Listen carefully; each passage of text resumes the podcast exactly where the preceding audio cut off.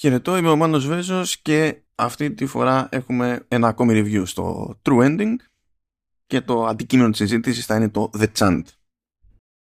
Σε γενικές γραμμές το The Chant είναι horror action adventure, να το πούμε κάπως έτσι. Αλλά για να φτάσουμε τέλος πάντων στο τι ρολοβαράει γενικότερα το, το The Chant ως ιδέα και δημιουργία έχει νόημα να συζητήσουμε λίγο τις εταιρείες που, που εμπλέκονται. Οπότε, για αρχή έχουμε την Brass Token στο ρόλο του developer. Η ομάδα αυτή έχει έδρα στον Καναδά και είναι σχετικά μικρή σε μέγεθος, αν και κόβοντας κίνηση τέλος πάντων στους συντελεστές, είδα ότι αρκετοί από αυτούς σε κάποια φάση της καριέρας τους είχαν περάσει εκεί από Rockstar, είχαν περάσει από United Games, τότε επί Sleeping Dogs και, και τα λοιπά. Ήταν σε πιο μεγάλες παραγωγές, πιο ανοιχτές παραγωγές, ας το πούμε έτσι.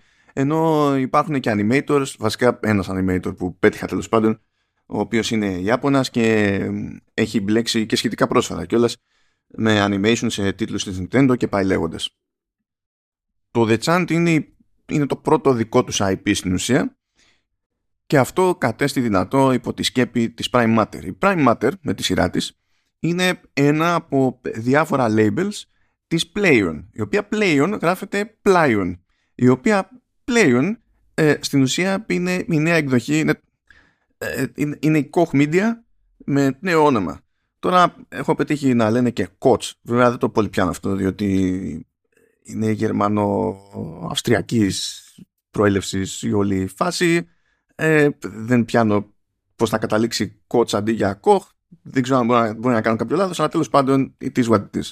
Και πάει αυτό στην άκρη. Και η Playon με τη σειρά της ανήκει στο Embracer Group. Οπότε γίνεται ένας χαμούλης εκεί πέρα ε, το, το The Chant κατά μία έννοια τα ανήκει στο πρώτο group τέλος πάντων τίτλων που βγαίνουν με τη στάμπα της Prime Matter που είναι ένα label το οποίο φιλοδοξεί να μπλέκει με σχεδόν με περίπου μετρίου αναστήματος ε, παραγωγές ταυτόχρονα να ε, στηρίζεται να, να προσπαθεί να στηρίζεται τέλος πάντων σε νέα IP και κάπως έτσι προκύπτει το The Chant σαν προσπάθεια. Από τους διαφορετικούς τίτλους που ανακοινώθηκαν με τη στάμπα έτσι, της Prime Matter η οποία είναι πρόσφατο label τέλος πάντων, αυτό που έτσι μου κέντρισε περισσότερο το ενδιαφέρον τελικά ήταν το, το The Chant. Και αυτό γιατί έχω μια κάποια σχετική αδυναμία σε, και σε παιχνίδια χώρο, αλλά και σε παιχνίδια τέλος πάντων με έμφαση στην αφήγηση και στην ατμόσφαιρα και, και τα λοιπά. Και ήθελα να δοκιμάσω λίγο την τύχη μου, έτσι, διότι προφανώς όταν ανακοινώθηκε το The Chant, με δεδομένα τα σχετικά μεγέθη των ομάδων, την προπηρεσία και, και τα λοιπά, δεν είναι ότι περιμένει κανένας, ξέρω παραγωγή τύπου, δεν λέμε τώρα για ύφος ή τέτοια, αλλά σαν μέγεθος και τα λοιπά. Δεν περιμένει κανένας Resident Evil, έτσι. Δεν, είναι άλλο το ένα, άλλο το άλλο. Είναι κάτι πιο μετριοπαθές έτσι κι αλλιώς το The Chant. Απλά είχα, μου είχε μείνει στο μυαλό επειδή ήταν τις περιπτώσεις τίτλων που είχαν ανακοινωθεί μόνο για νεότερο hardware. Δηλαδή βγαίνει το κυκλοφορεί, νομίζω από τις 3 Νοεμβρίου, το, το The Chant σε PC, εντάξει, okay, σε PlayStation 5 και Xbox Series. Τίποτα άλλο. Και ήθελα να δω μια τέτοια ομάδα που είναι μεν μικρή, αλλά δεν είναι ξεκρέμαστη, δεν είναι indie στη, στην πραγματικότητα. Ε, τι επιλέγει να κάνει και να καταλάβω και για ποιο λόγο επιλέγει να το κάνει τέλος πάντων σε, σε νεότερο hardware. Η απορία μου αυτή απαντήθηκε σχετικά εύκολα, δεν χρειάστηκε πολύ τριβή δηλαδή με το παιχνίδι για να βγει άκρη, διότι στην ουσία τι γίνεται εδώ πέρα, έχουμε την Unreal Engine 4, που κατά μία, όχι κατά μία, είναι η, η τεχνική βάση και στα ε, στους τίτλους του The Dark Pictures Anthology της Supermassive η οποία Supermassive βέβαια κάνει έξτρα κόπο και τα πηγαίνει καλύτερα γενικά στο, στο τεχνικό κομμάτι αλλά είναι και μεγαλύτερη, πιο οργανωμένη ομάδα έτσι. Οπότε υπάρχει ένα ταβάνι έτσι κι αλλιώς από τη μηχανή. Δεν υπήρχε περίπτωση να δω ξαφνικά πράγματα τα οποία προηγουμένως ήταν καθόλου αδύνατα στη, σε παλαιότερο τέλος πάντων hardware ή παλαιότερους τίτλους. Ε, Επίσης δεν βλέπω, έτσι, αν, αν τα βάλουμε κάτω δεν βλέπει κάποιος κάτι επίσης τεχνικά συγκλονιστικό, βλέπει ένα αποτέλεσμα το οποίο είναι ok.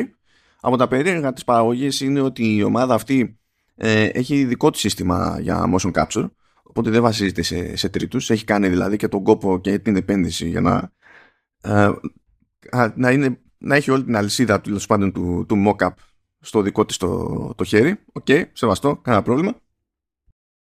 Οπότε η ισχύ τέλος πάντων που υποτίθεται ότι περιμένει κάποιος τόσο αυτονόητη βάση στα νέα τα συστήματα και κατ' επέκταση προφανώς στο, στο PC ε, αξιοποιείται με πάρα πολύ απλό τρόπο. Το παιχνίδι τρέχει για πάντα στην ουσία σε υψηλή ανάλυση, σε 4K και 60 frames το δευτερόλεπτο. Και δεν γίνεται ποτέ τίποτα τόσο συγκλονιστικό, τόσο σοβαρή, ώστε να θυχτεί το οτιδήποτε και να χρειάζεται προσαρμογή. Είναι OK, η εικόνα πάντα στα ίδια ύψη και η κίνηση και η απόκριση πάντα επίσης στα ίδια ύψη. Θεωρητικά, αν υποθέσουμε ότι υπήρχε και ο κόσμος από πίσω, δηλαδή αν είχαν περισσότερα άτομα στη, στην ομάδα για να πιάσει το αυτό, θεωρητικά θα μπορούσε η ομάδα να πει δεν θα παλεύω εκεί πέρα για τα 60 frames και θα βάλω στόχο εκεί τα 30 και οι πόροι που θα απελευθερωθούν τέλος πάντων θα πάνε στα γραφικά, θα πάνε σε άλλα πράγματα κτλ. Δεν έγινε αυτή η επιλογή και αυτό ως κατεύθυνση το, το σέβομαι δηλαδή θα ήθελα να βλέπω περισσότερους developers να βάζουν ως προτεραιότητα ε, τη σταθερότητα του τεχνικού τομέα, όποια, όποιος και αν είναι αυτός ο τεχνικός τομέας, ακόμη και αν αυτό σημαίνει προφανείς θυσίες στα γραφικά, άρα στο iCandy και στο τι εντύπωση βγαίνει προς τα έξω όταν κάποιος βλέπει ένα trailer ή ένα screenshot. Αλλά αυτή είναι μια διαφορετική και μάλλον φιλοσοφική συζήτηση που δεν χρειάζεται να γίνει τώρα. Σε κάθε περίπτωση τα γραφικά δεν είναι εντυπωσιακά, ούτε το animation είναι εντυπωσιακό, είναι ok, αλλά τουλάχιστον όλα αυτά είναι αρκετά στιβαρά από την αρχή μέχρι το τέλος ό,τι και αν συμβαίνει επί της οθόνης.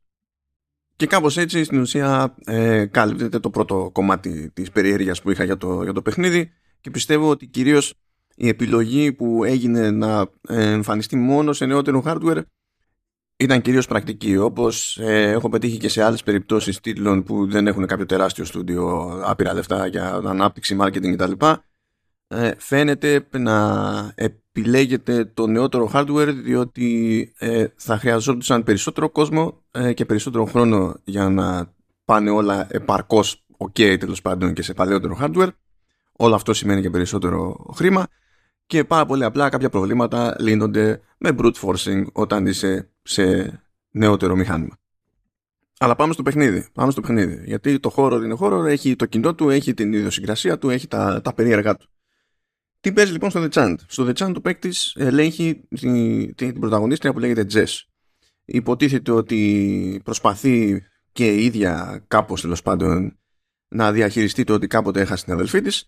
Πάνε χρόνια βέβαια από αυτή την ιστορία. Έχει μείνει όμως ε, τραύμα. Ε, μέσα σε όλα έχει τσακωθεί και για αυτό το ζήτημα με την μέχρι πρώτη νοσκολητή της, την Kim, αλλά κάνουν μια προσπάθεια εκεί πέρα να τα ξαναβρούνε και μέσα σε αυτή την προσπάθεια για κάποιο άγνωστο λόγο προκύπτει και πρόσκληση της Kim σε ένα ε, αποκλεισμένο ουσιαστικά ε, νησί, το Glory Island, όπου δεν πιάνουν κινητά, φαντάζομαι, και τα λοιπά.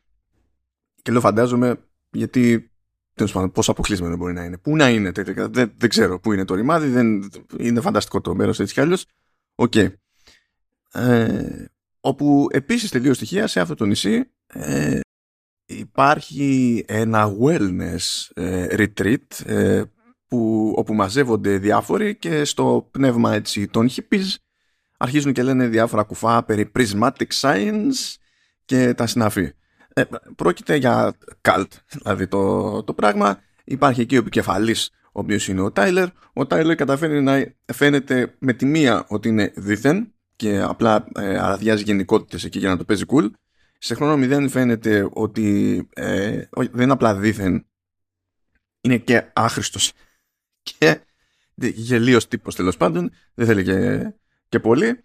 Και συνεχίζει από την αρχή μέχρι το τέλος γενικά να είναι αυτή η άποψη που μένει αλλά υπάρχουν και μερικοί άλλοι χαρακτήρες που υποτίθεται ότι είναι οι μαθητές του κάπως έτσι ας το, ας το θέσουμε που ο καθένας έχει να αντιμετωπίσει το δικό του βάσανο και ελπίζει αυτό να πετύχει μέσα από τη συμμετοχή του στο συγκεκριμένο retreat Έχουμε λοιπόν κάποια που έχασε το παιδί της και τελείως στοιχεία ε, γίνονται και κάποια ε, τελείως προφανή σχόλια για το θέμα του, του εμβολιασμού και το αντιεμβολιαστικό κίνημα. Με σαφήνεια, ως προς αυτό. Ε, υπάρχει η ίδια η Kim που τέλος πάντων έχει γενικότερα θέμα διαχείρισης ε, θυμού έτσι κι αλλιώς πέραν της κόντρας που έχει με, τη, με την Jess. Υπάρχει ένας που στην ουσία είναι ναρκισιστής και έχει μονίμως την εντύπωση ότι κανείς δεν αναγνωρίζει ε, πόσο ανεπανάληπτος είναι και με τη συμμετοχή του εδώ πέρα θα καταφέρει ε, όχι να ξεπεράσει τον ναρκισισμό του αλλά θα καταφέρει να ε, ξεδιπλωθεί ώστε να είναι προφανές οποιονδήποτε το, το πέσει πάνω του τέλος πάντων ότι είναι ανεπανάληπτος. Και τέλος πάντων είναι όλοι ζαβοί. Το πάμε έτσι. Άλλοι έχουν ένα λόγο έτσι πιο δραματικό, άλλοι απλά είναι κούκου. Ε, δηλαδή δεν, δεν μπορείς να του πάρει σοβαρά.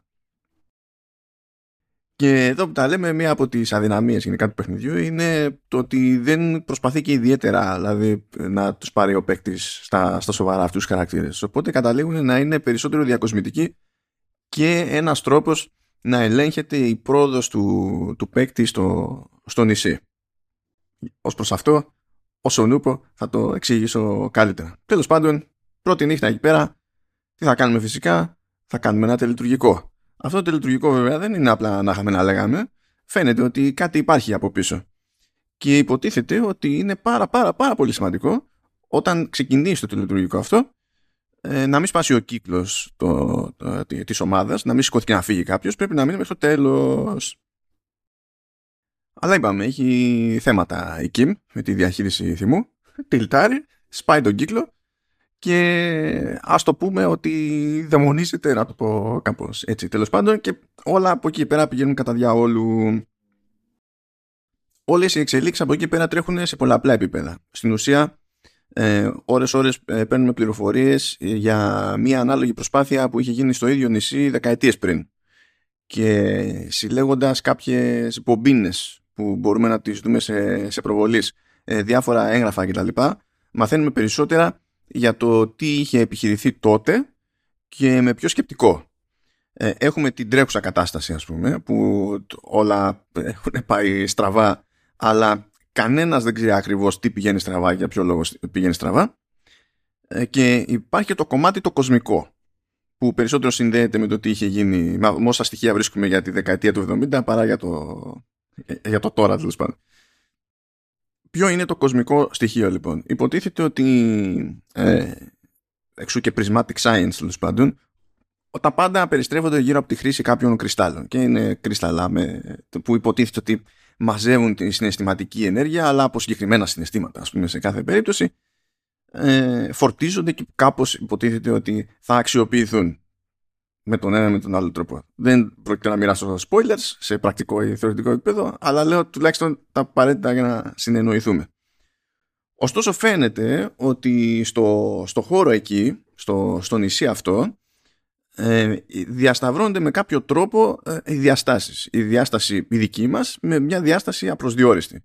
Και σε εκείνες τις περιπτώσεις βλέπουμε κάποιο, κάποιο κομμάτι ας πούμε, του, νησιού, του νησιού να μετατρέπεται στο λεγόμενο gloom το Gloom υποτίθεται ότι είναι ένα κομμάτι που η άλλη διάσταση έχει σκάσει και έχει συνδυαστεί με τη δική μας διάσταση και με αυτόν τον τρόπο ελέγχεται στην ουσία και η πρόοδος του, του, του παίκτη στο, στο χάρτη ο οποίος χάρτης δεν είναι τεράστιος υπάρχουν συγκεκριμένες περιοχές και στην ουσία τι γίνεται υπάρχει ένα gloom σε κάθε, σε κάθε περίπτωση που τελείως τυχαία αντιστοιχίζεται με συγκεκριμένο χρώμα ε, πρίσματος και για να μπορέσουμε να μπούμε σε αυτό το gloom χρειαζόμαστε το αντίστοιχο πρίσμα το οποίο ανήκει σε κάποιον χαρακτήρα. Άρα κάθε φορά, σε κάθε κεφάλαιο μπλέκουμε με, τη, με το πρόβλημα που αντιμετωπίζει κάποιος χαρακτήρας ε, και καταλήγουμε με τον ένα με τον άλλο τρόπο να μπορούμε να χρησιμοποιήσουμε το, το πρίσμα του για να προχωρήσουμε στη διαφορετική περιοχή. Το, το Gloom σε κάποια σημεία είναι μόνιμο, δεν μπορούμε να κάνουμε κάτι γι' αυτό. Σε κάποια άλλα σημεία ενίοτε και άμα το θέλουμε, χωρίς να είναι ντε και καλά να είναι πιο πολύ διευκόλυνση, ε, μπορούμε να καταστρέψουμε τέλος πάντων κάποια συγκεκριμένα πλάσματα ώστε εκείνο το κομμάτι του Gloom να καθαρίσει και τότε είμαστε OK. Γιατί είμαστε OK, τι εννοεί ο ποιητής. Ε, οι, οι, οι διαστάσεις στην ουσία βάζουν και μια διαχωριστική γραμμή ως προς το ποιόν των διαφορετικών απειλών. Όταν είμαστε στο δικό μας τον κανονικό τον κόσμο, ας πούμε, ε, οι εχθροί που, και απειλές που θα συναντήσουμε έχουν να κάνουν περισσότερο με, ε, με άλλους ανθρώπους και με πιο κανονικές τέλος πάντων τυπικές απειλές ακόμα και αν έχουμε να κάνουμε με τρελούς και δεν, δεν έχει σημασία. Στο Gloom είναι πιο μεταφυσικές οι απειλές, έχουμε διαφορετικά πλάσματα εκεί και ειδικά σε εκείνη την περίπτωση η δουλειά που έχει γίνει στο καλλιτεχνικό το κομμάτι είναι, είναι πάρα πολύ καλή. Ε, το παιχνίδι δεν είναι τεράστιο σε διάρκεια, δηλαδή με πήρε 5 ώρες περίπου κάπου εκεί, 5 και κάτι. Αν υπολογίσουμε το χρόνο που έχασα σε δύο σημεία που τέλος πάντων έτυχε να, να χάνω ξανά και ξανά μέχρι να κάνω κλικ για το τι είχε νόημα να γίνει.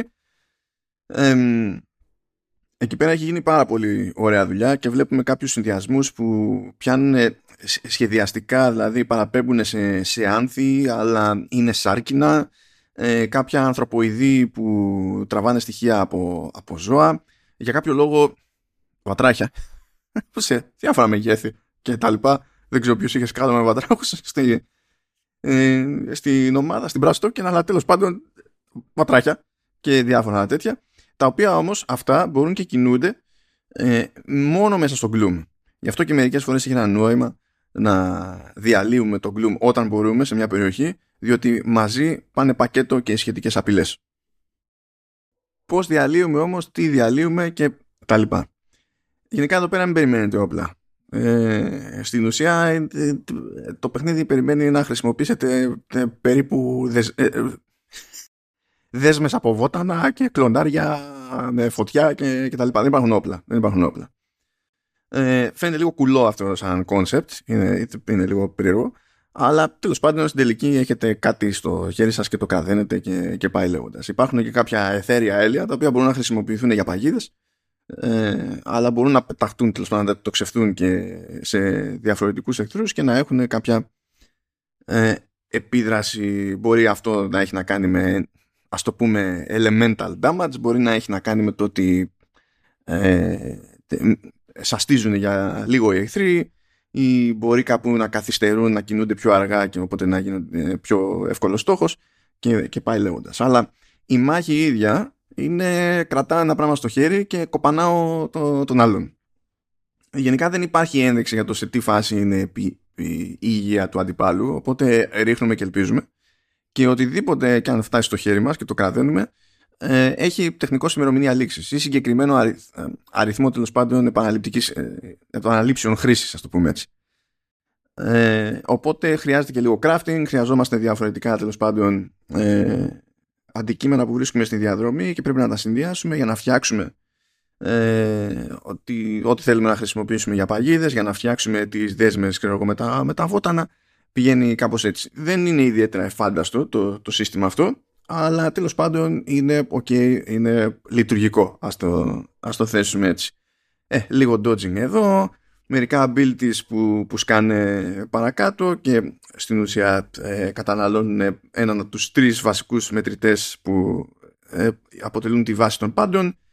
Ε, και, και experience που μαζεύουμε και μπορούμε να βελτιώσουμε τα διάφορα abilities αλλά και τις βασικές μας τέλος πάντων λειτουργίες και ιδιότητες. Πράγμα που μας φέρνει σε, αυτό το, σε αυτή την τριπλέτα των μετρητών.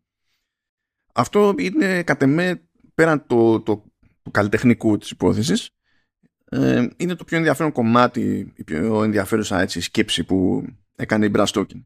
Ανά πάσα ώρα και στιγμή ο παίκτης έχει να σκέφτεται για τρία πράγματα για τη διαχείριση τριών μεγεθών.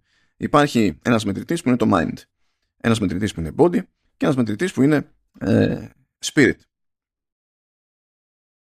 Το, το mind είναι πάρα πολύ σημαντικό, όχι τεχνικός, όχι το σημαντικότερο, αλλά είναι πάρα πολύ σημαντικό από την άποψη ότι ε, όταν κάποιος κινείται στο σκοτάδι, το οποίο για κάποιο λόγο γίνεται μόνο στην αρχή, γιατί μετά αποφασίζει το παιχνίδι ότι never mind, ε, θα, σου, θα φροντίσω να έχεις τρόπο να φωτίζεις εδώ και εκεί και άντε σε κανένα γρίφο ας πούμε να σε μπλέξω με το ότι πρέπει κάπου να ανάψει τα φώτα. Εκεί, μέχρι εκεί.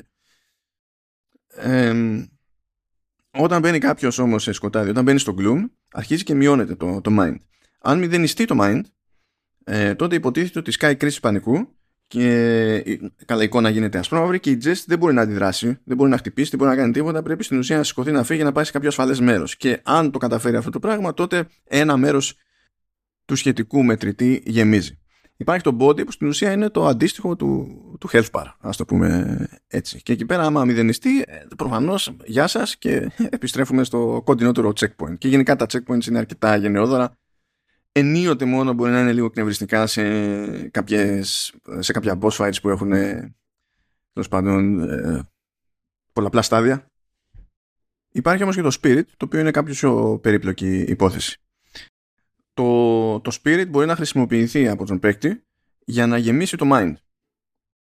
Ανά πάσα ώρα και στιγμή, εφόσον είναι ασφαλής τέλος πάντων ο παίκτης, ασφαλής η Jess, μπορεί με το πάτημα ενός κουμπιού να κάνει διαλογισμό υποτίθεται και έτσι γεμίζει το mind.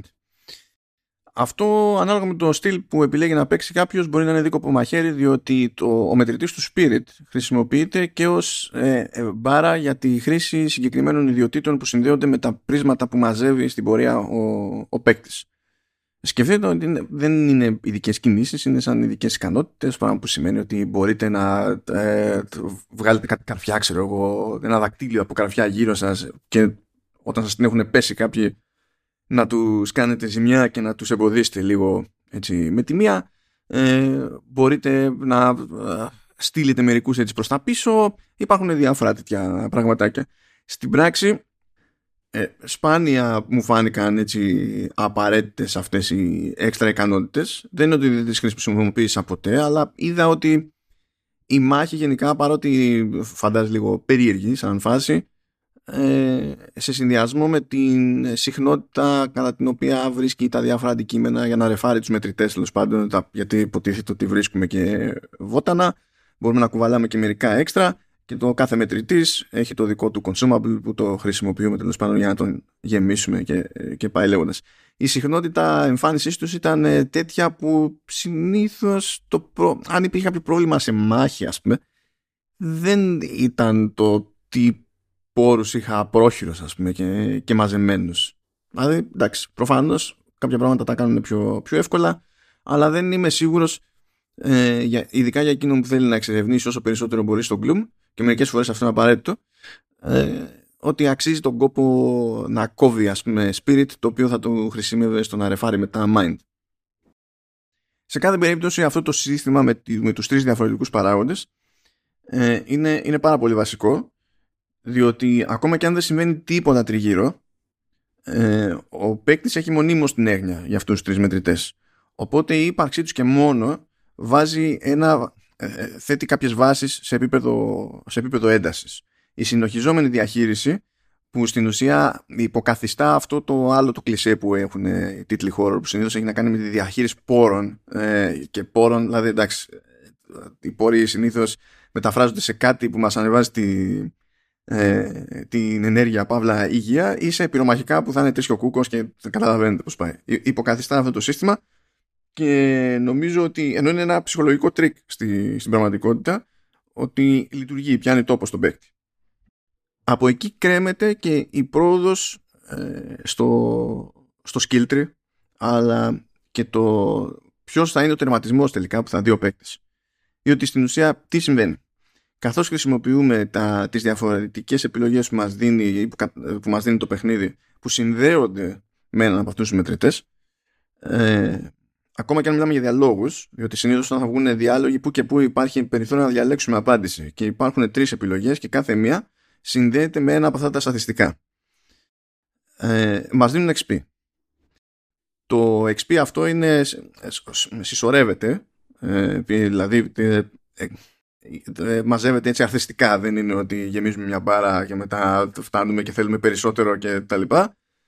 Ε, πηγαίνει αρθιστικά και σιγά σιγά ανοίγει το, το skill tree και υποτίθεται ότι εφόσον έχουμε αρκετό XP για κάποια βελτίωση, για κάποια ικανότητα τέλος πάντων και εφόσον βρούμε και ένα, ε, ένα συγκεκριμένο πράγμα που χρειάζεται υποτίθεται σε κάθε περίπτωση για να καταφέρουμε να κάνουμε τη, την αναβάθμιση μπορούμε να κάνουμε την αναβάθμιση και γενικά κάθε, κάθε τέτοιο skill στο skill tree έχει υποτίθεται τρία επίπεδα και προφανώς χρειάζεται περισσότερο από το αναλώσιμο τέλος πάντων πέρα από XP, ακόμα και αν υποθέσουμε ότι τσιτώσαμε σε XP, δεν μας λείπει το XP, που γίνεται, γίνεται πολύ εύκολα στην κανονική πορεία του παιχνιδιού αυτό. Ε, είναι δύσκολο να πούμε ότι μαζεύουμε όλο το υπόλοιπο αναλώσιμο που χρειαζόμαστε για να όντως να ενεργοποιήσουμε την αναβάθμιση. Τώρα, τι σώει αναβαθμίσεις; Ε, μεγαλύτερες μπάρες, ε, το περιθώριο να κουβαλάμε ένα βότανο παραπάνω ώστε αντί να έχουμε το περιθώριο να γεμίσουμε ξέρω εγώ ένα μετρητή δύο φορές τέλος πάντων όχι τελείως, αλλά το, να, το, να το γεμίσουμε όσο γίνεται να έχουμε το περιθώριο να το κάνουμε τρεις φορές ή να αλλάζει το πόσο γεμίζει ένας μετρητής όταν χρησιμοποιούμε κάποιο αντικείμενο. Υπάρχουν διάφορα τέτοια πραγματάκια που λειτουργούν ε, περισσότερο έτσι υποστηρικτικά και διευκολύνουν, δεν είναι δηλαδή ότι φέρνουν τα πάνω κάτω. Από τα περίεργα αυτού του συστήματος είναι ότι καθορίζει το ποιον τερματισμό θα δούμε. Διότι δεν βλέπουμε στην πραγματικότητα προς τα που γίνει η πλάστιγκα και παίζει ρόλο προς τα που γίνει η πλάστιγκα διότι είπαμε διάλογοι, αντικείμενα, μάχες, ιστορίες κτλ. μας μαζεύουν XP σε κάθε ένα από αυτά τα τρία attributes και αυτό που έχει πιάσει το περισσότερο μέχρι το τέλος του παιχνιδιού καθορίζει ποιον θα δούμε τον έναν δηλαδή από τους τρεις τερματισμούς που μπορούμε να δούμε. Και δεν υπάρχει τρόπος για τον παίκτη να ξέρει που βρίσκεται σε αυτή τη, την ισορροπία. Και αυτό θα ήταν από μόνο του έτσι ελαφρώς ενοχλητικό, διότι ακόμα και αν πει κάποιος θα ξαναπέξω ας πούμε το, το παιχνίδι, που στην ουσία πρέπει να το ξαναπέξει από την αρχή για να προσπαθήσει να κάνει πιο συγκεκριμένο κουμάντο, να ξέρετε, πάντως παίζει έμφαση στου, στους διαλόγους. Δηλαδή, οι επιλογές που γίνονται στους διαλόγους δίνουν περισσότερο XP ανακατηγορία ε, σε σχέση με τις επιλογές, τις, επιλογές, τις ενέργειες που κάνει ο παίκτης στην κανονική πορεία του παιχνιδιού. Οπότε ένας τρόπος να ανεβάσει τις πιθανότητες να πετύχετε συγκεκριμένο τερματισμό είναι να εστιάζετε σε ένα στυλ απάντησης. Σας αρέσει, δεν σας αρέσει; Άρα, έτσι πάει. Αλλά τέλος πάντων, θα, θα ήταν αυτό όλο λίγο περίεργο και λίγο ενοχλητικό αν δεν ήταν ενοχλητικοί οι τερματισμοί οι ίδιοι οι οποίοι οι τερματισμοί είναι πάρα πολύ σύντομοι ε, και δηλαδή δεν φτάνουμε καν στο κλισέ το ότι εντάξει παιδιά είναι cosmic horror προφανώς και δεν υπάρχει υποχρέωση. Είναι μέρος του concept ότι δεν θα σας τα εξηγήσουμε όλα ή δεν θα βγάλουμε πολύ νόημα γιατί θέλουμε έτσι να σας τσιτώσουμε ψυχολογικά και να το σκέφτεστε αργότερα. Πάρα πολύ ωραία. Ε, Στους τερματισμούς αυτούς δεν υπάρχει καν ο χρόνος να χτιστεί αυτός σαν υποψία αίσθησης. Δεν ξέρω εκεί πέρα τι παίχτηκε ακριβώς και ποιος αισθάνθηκε ικανοποιημένος με το στήσιμο των τερματισμών αυτών. Δηλαδή δεν, δεν, το πιάνω. Ο τερματισμός ειδικά ήταν από τα πιο αδύναμα στοιχεία του, του παιχνιδιού. Το οποίο από μόνο του δεν είναι συγκλονιστική έκπληξη, διότι το γράψιμο γενικά στο παιχνίδι δεν είναι ότι καλύτερο. Γι' αυτό οι παράπλευροι χαρακτήρες είναι αρκετά διάφοροι ε, γι' αυτό γίνονται, αλλά θα πει, αυτό, θα πει κάποιος ότι εντάξει, για χώρο μιλάμε και στον κινηματογράφο έτσι κουλάει να γίνονται. Υπάρχει μια λογική σε κάποιες επιλογές που γίνονται από χαρακτήρες που είναι, είναι κομικοί, δηλαδή δεν στέκει πουθενά, ας πούμε. Ε, δεν έχει κανένας χαρακτήρας αρκετό χρόνο ώστε να έρθουμε αρκετά κοντά στο πρόβλημά του, μία που ανακαλύπτουμε το πρόβλημά του και μία που τον βλέπουμε να ξεφεύγει σε χρόνο μηδέν, ας πούμε, σαν να μην, ήταν, να μην έχει καμία προσωπική αντίσταση, ψυχολογική αντίσταση, οτιδήποτε. Κατευθείαν ξεφεύγει. Που και καλά αυτό δικαιολογείται επειδή υπάρχει το gloom και συνδυασμό με το κρίσταλο και τη συσσόρευση των συναισθημάτων, τους σωθούν προς μια κατεύθυνση. Εντάξει, αλλά και πάλι, και πάλι ε, γίνεται αρκετά άχαρα. Αυτό μπορεί να έχει ως δικαιολογία το budget, αλλά αυτό με τον τερματισμό, δηλαδή, εντάξει, ε, δηλαδή για να βάζεις ξέρω εγώ ένα τερματισμό που κρατάει 20 δευτερόλεπτα, τι θα, τι θα κάνεις εκεί πέρα; Ε, δεν, δεν. Δηλαδή είναι περίπτωση που τελειώνει το παιχνίδι και ελπίζεις ε, ή υποθέτεις ότι θα υπάρχει post-credit scene γιατί λες δεν μπορεί. Δηλαδή, αυτό, τι είναι αυτό; Γενικά το γράψιμο δεν είναι καλύτερο. Το lore όμως είναι ωραίο ε, ειδικά όσο σχετίζεται με ε, την πιο συστηματική και συνειδητή προσπάθεια που έγινε να αξιοποιηθεί αυτό το gloom τη δεκαετία του 70 σε προηγούμενη απόπειρα ε, και πως άνθρωποι ε, σε ένα πλαίσιο εκεί cult ε, χρησιμοποιήθηκαν στην ουσία με την ελπίδα ότι όλο αυτό είναι μια πορεία προς κάποιο είδους δύναμη τέλος πάντων ή και λύτρωσης. Είναι λίγο by the way. Εκεί πέρα. Αν όμως το σύστημα με τους τρεις μετρητές είναι έτσι από τα καλά στοιχεία του, του παιχνιδιού, δεν είναι το μόνο, ε, διότι ε, με, με, ξεκινώντας με αυτό ως βάση που είπαμε, δημιουργεί μια μόνιμη τριβή. Ένα ε, μόνιμο έτσι υφέρπον άγχος στο, στον παίκτη. Ε, αρκετά καλά τα πηγαίνουν γενικότερα στην ατμόσφαιρα ε, ίσα ίσα πιστεύω οι άλλοι χαρακτήρες χαλάνε την και στα κομμάτια της εξερεύνησης που μπλέκουν και με κάποιους γρίφους οι οποίοι δεν είναι ιδιαίτερα απαιτητικοί είναι αρκετά απλή η λογική τους και άλλοτε έχουν πάρα πολλά στάδια για να, ώστε στη διαδρομή του πέρα δόθε τέλος πάντων να μπλέξουμε με μικρότερους γρίφους ε, και με περισσότερους κινδύνους άλλοτε είναι αρκετά απλή τέλος πάντων ε, ώστε να μην θέλουν πολύ πέρα δόθε αλλά πάλι να είναι μια δικαιολογία για να εκτεθούμε σε κάποιον κίνδυνο και να παίζει έτσι αυτό το μπρος πίσω στη, στο στυλ της έντασης. Ε, όταν χρειάζεται ε, μπες και βγαίνεις στο gloom για να αντιμετωπίσουμε τέλος πάντων, να λύσουμε κάποιον γρίφο. Όταν πρέπει να παρατηρήσουμε καλά το περιβάλλον για να δούμε τι επιλογές έχουμε, όταν δούμε ότι τα εργαλεία που χρειάζεται προφανώς τα χρησιμοποιήσουμε, δεν μπορούμε να τα χρησιμοποιήσουμε παντού ταυτόχρονα και πρέπει να κάνουμε πολλαπλές διαδρομές, τράπεζες κτλ. Εκεί το ζύγι στο παιχνίδι και στην ατμόσφαιρα είναι καλό. Επίσης ο τρόπος που αξιοποιείται ο ήχος ε, μαζί με διάφορα ηχητικά εφέ από τις διάφορες απειλές, πλάσματα ξέρω εγώ και τα λοιπά είναι όντως καλός. Ε, όποιος το είχε αναλάβει τέλος πάντων το sound design ε, είχε πολύ καλή κατ' αντίληψη για το πότε είναι η κατάλληλη στιγμή να τσιτωθεί ο παίκτης. είτε υπάρχει όντως πρόχειρη απειλή είτε όχι μπορεί να, ε, να παίζει λίγο με τα νεύρα μας έτσι, και να ακούμε κάτι ε, για να τσιτωθούμε χωρίς αυτό να σημαίνει ότι άμεσα έχουμε να αντιμετωπίσουμε αυτό το, το κάτι. Ε, και σε, άλλες, σε κάποιες περιπτώσεις θα είναι ψηλοάμεσο, σε άλλες περιπτώσεις απλά δεν θα είναι, θα συμβαίνει για την ιστορία. Και θα βάλω και στο κομμάτι του ήχου λίγο και το ψυχολογικό παιχνίδι που παίζει κάπως στο Best Βγες στο Gloom, διότι με το που, βγαίνουμε στο, με το που μπαίνουμε στο Gloom ε, βλέπουμε, ε, α, βλέπουμε, ακούμε βασικά ε, με τη φωνή γνωστών προς την jazz χαρακτήρων ε, διάφορες ατάκες που ε, στόχος τους είναι να πιέσουν την ψυχολογία της, της jazz και χρησιμοποιούνται με ωραίο τρόπο και, και αυτές οι συγκεκριμένες ιδέες. Είναι απλή, είναι απλή ιδέα αλλά χρησιμοποιείται ωραία. Έχει πλάκα λίγο όλη αυτή η ισορροπία διότι από τα κλισές σε παιχνίδια χώρο είναι η μάχη να είναι το αδύναμο σημείο. Ακόμη και όταν τρώγεται, συνήθως είναι το πιο κουλό σημείο. Ε, επίσης, τελείως τυχαία, το πιο ευχάριστο κομμάτι ε, τυχαίνει να έχει να κάνει με γρίφους. Ε, δηλαδή, αυτό και αν είναι κλεισέ, πούμε, στο κομμάτι των, των χώρων. Γι' αυτό και μπορώ να είμαι έτσι κάπως πιο επίκη στο κομμάτι της μάχης. Ε, παρότι δεν έχει κάποιο προφανές, ας πούμε, πρόβλημα που θα ζωρίσει τον παίκτη επειδή θα παλεύει με το σύστημα. Και για αυτό το λόγο επίσης ε, δεν διασκεδάζω με τη γενικότερη ποιότητα του γραψίματος. Που το γράψιμο σε χαρακτήρες και τα λοιπά είναι πάντα διαφορετικό άθλημα από το έχω ωραίο lore που εκεί πέρα τα πήγανε καλά, εντάξει. Μια έτσι τελευταία διαφωνία έχω λίγο με τα, με τα boss fights διότι φαίνεται να είναι στημένα ώρες ώρες ε, ώστε να μαθαίνει ο παίκτης με trial and error. Αυτό δεν σημαίνει ότι θα χρειαστεί να παίξετε 50 φορές την ίδια μάχη αλλά θα γίνει κάτι, θα, θα χάσετε. Θα συνειδητοποιήσετε τι έπρεπε, τι περίμενε το παιχνίδι από εσάς, θα το κάνετε και μετά θα περάσετε στο επόμενο στάδιο ας πούμε, της μάχης και θα κάνει κάτι τελείως άλλο κουλό και θα χάσετε πάρα πολύ εύκολα γιατί εντάξει δεν είναι για η Jess, δεν είναι για πολλά πολλά. Εδώ τα λέμε. Ε, και θα κάνει κάτι τελείως άλλο το οποίο θα, το, θα διαπιστώσετε τη διαφορετικότητά του με τον άσχημο τρόπο και θα χάσετε σε εκείνο το δεύτερο στάδιο της αναμέτρησης και θα πει το παιχνίδι πάρα πολύ ωραία τώρα ξεκινήσω το πρώτο στάδιο της αναμέτρησης. Αυτό συνήθως δεν σημαίνει έτσι πολύ χάσιμο χρόνο ή κάποιο, κάποιο συγκλονιστικό πισωγύρισμα αλλά υπάρχουν, μπορώ να σκεφτώ δηλαδή δυο μάχες ε, που παίξανε λίγο με τα, με τα νεύρα μου ως προς το, τη συγκεκριμένη προσέγγιση.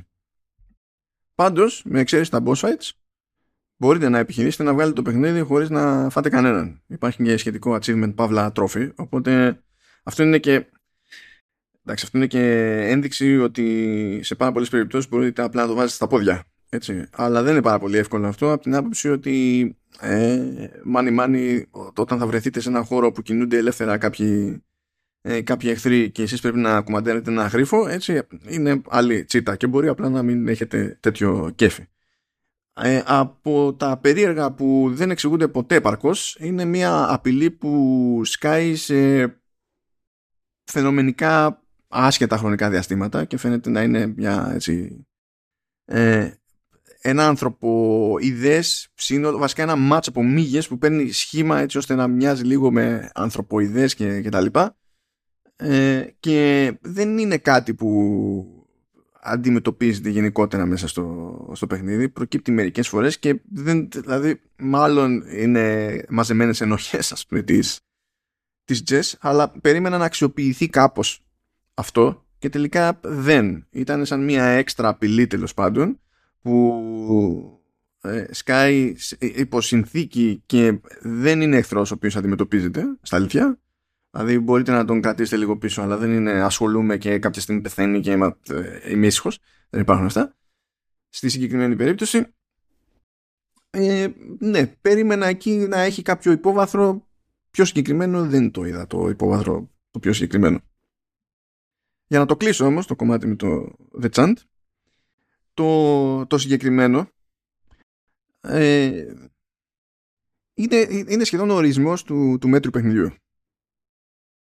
Ε, το καλύτερο που μπορώ να πω για το σύνολο είναι ότι ε, είναι ευχάριστα μέτριο. Τι σημαίνει αυτό; Ε, έχει δύο ιδέες ας πούμε εδώ και εκεί που έχουν νόημα και το βασικό σύστημα του παιχνιδιού τουλάχιστον έχει, έχει τσαχπιλιά, έχει ζουμί. Οι άνθρωποι την ατμόσφαιρα την έχουν πετύχει, το οποίο είναι πάρα πολύ βασικό σε παιχνίδι horror. Καλλιτεχνικά έχουν κάνει ωραία δουλειά. Αυτό είναι βασικό σε ό,τι να είναι παιχνίδι. Οπότε δεν ε, γίνεται να τα παραμερίσει όλα αυτά. Δεν είναι ότι απλά κάνανε παντού τα απόλυτος απαραίτητα και εντάξει, βγάζουμε ένα παιχνίδι. Ε, εξού και το ευχάριστα μέτριο. Το σύνολο όμως δεν δένει επαρκώς. Με αυτό που προσπάθησαν να κάνουν χρειαζόταν μεγαλύτερη διάρκεια το παιχνίδι. Και επειδή καταλαβαίνω ότι δεν είναι εύκολο όταν έχουμε να κάνουμε μια τέτοια ομάδα από άποψη μεγέθους και τέτοια επένδυση επίσης από άποψη μεγέθους, ε, δεν περιμένω κάποιος να προσπαθήσει να το κάνει μεγαλύτερο το, το παιχνίδι. Περίμενα να προσπαθήσει να το κάνει πιο μεστό. Δεν περίμενα, ας πούμε, να φυτρώνει κάποια στιγμή σύστημα fast travel και να είναι από τα πιο ποντιακά συστήματα που έχω δει ποτέ. Για κάποιο λόγο πρέπει να πάμε σε συγκεκριμένο σημείο για να ξεκινήσουμε το fast travel. Μέχρι εδώ όλα καλά. Θα τηλεμεταφερθούμε σε ένα άλλο σημείο. Μέχρι εδώ όλα καλά. Αλλά ύστερα έχουμε διαδρομή από εκείνο το σημείο, διότι πάντα φροντίζουν να απέχει από όπου θέλουμε όντως να φτάσουμε σε μια τέλος πάντων στην οποιαδήποτε περιοχή του, του νησιού. Δεν, δηλαδή δεν βγάζει πολύ νόημα αυτό και σίγουρα δεν δικαιολογείται για το hardware που υποτίθεται ότι είναι ο στόχος αυτού του παιχνιδιού. Αυτό που μου έμεινε πάντως γενικά είναι, είναι μια αίσθηση που είχα ξεχάσει εδώ και, εδώ και πολλά χρόνια.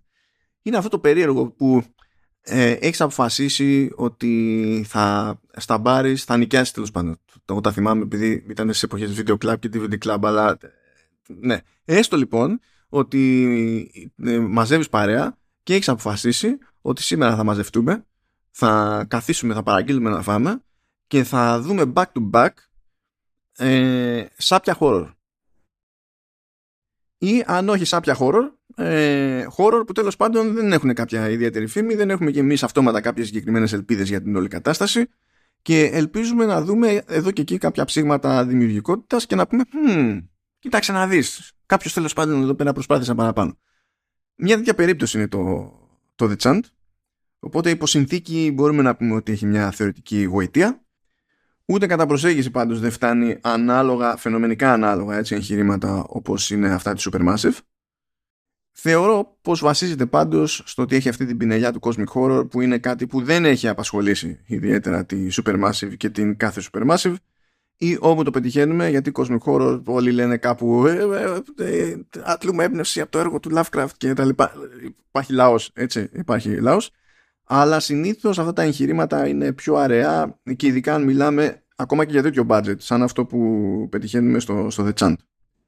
Οπότε υπό αυτή τη συνθήκη κάποια στιγμή το The Chant μπορεί να φανεί χρήσιμο. Να το, να, να το θέσουμε έτσι. Ας δούμε τη θετική πλευρά όμως του, του χαρακτηρισμού αυτού.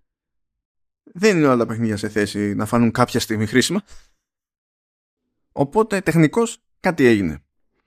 Εξακολουθώ, θα παραμείνω περίεργος για την Brass Token ακριβώς επειδή στο μηχανικό της υπόθεσης έτσι, έχει κάνει την τσεχμινιά που έχει κάνει και στα υπόλοιπα, αλλά ατμόσφαιρα έχουν πετύχει κι άλλοι. Ε, εδώ το, ο κεντρικός πυρήνας των, των μηχανισμών έχει ένα πηδικό ενδιαφέρον τουλάχιστον, διότι αν πάντα κάνουν ανάλογη προσπάθεια στη βάση του, του gameplay, τότε ναι, νομίζω ότι δικαιούνται ένα ερωτηματικό για το, για το επόμενο βήμα. Μπορεί όχι απαραίτητα με συγκεκριμένες προσδοκίες, αλλά τουλάχιστον ε, από αγνή περιέργεια. Αυτά από μένα και την κριτική μου για το The Chant και θα τα ξαναπούμε λίγαν συντόμως σε ένα επεισόδιο True Ending για κάτι άλλο. Γεια και χαρά.